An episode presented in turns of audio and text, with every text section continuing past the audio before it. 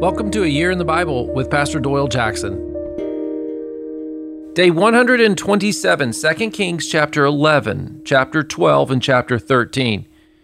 Keep your eyes on God. The next several days of reading are different. We begin to see a shift in the history to focus on the kings of the north, Israel, and the kings of the south, Judah, as they are connected in time. This shows us what God is doing among all his people.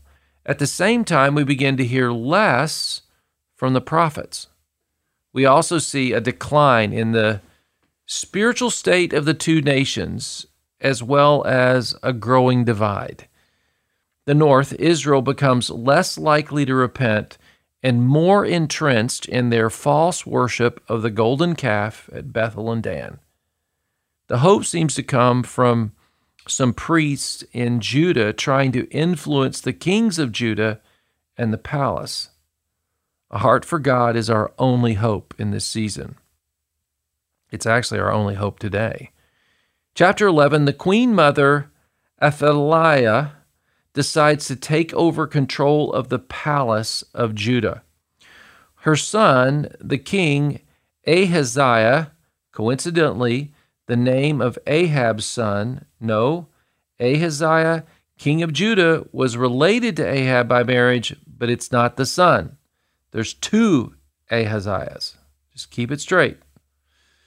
Ahaziah dies at the hands of Jehu, the new king of Israel, and Athaliah, the queen mother, is trying to hang on to the palace for herself. What I believe was going on in the minds of the kings of Israel and Judah was that one day we could reunite the two nations through marriage, but it doesn't happen. You cannot do that unless God directs it. Here in chapter 11, Jehoiada, the priest, hides Joash the child until he's seven years old, and Judah has a rightful son of David on the throne in Jerusalem and Judea.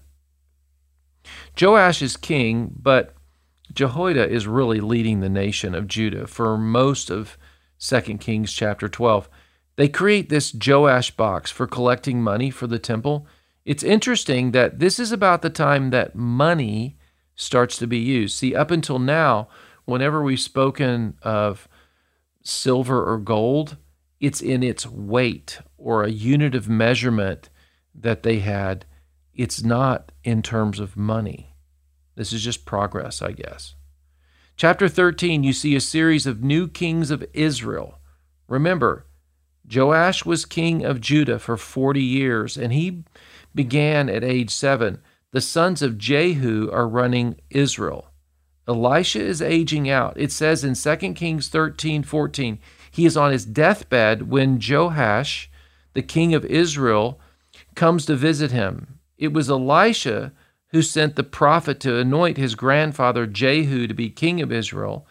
So Elisha is this kingmaker, and so the king of Israel, you know, he asks for his help. And listen to it. Listen to what happens. He doesn't really want God's help bad enough. 2 Kings 13 19.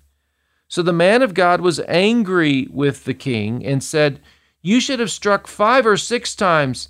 Then you would have struck Aram until you would have destroyed it but now you shall strike Aram only three times.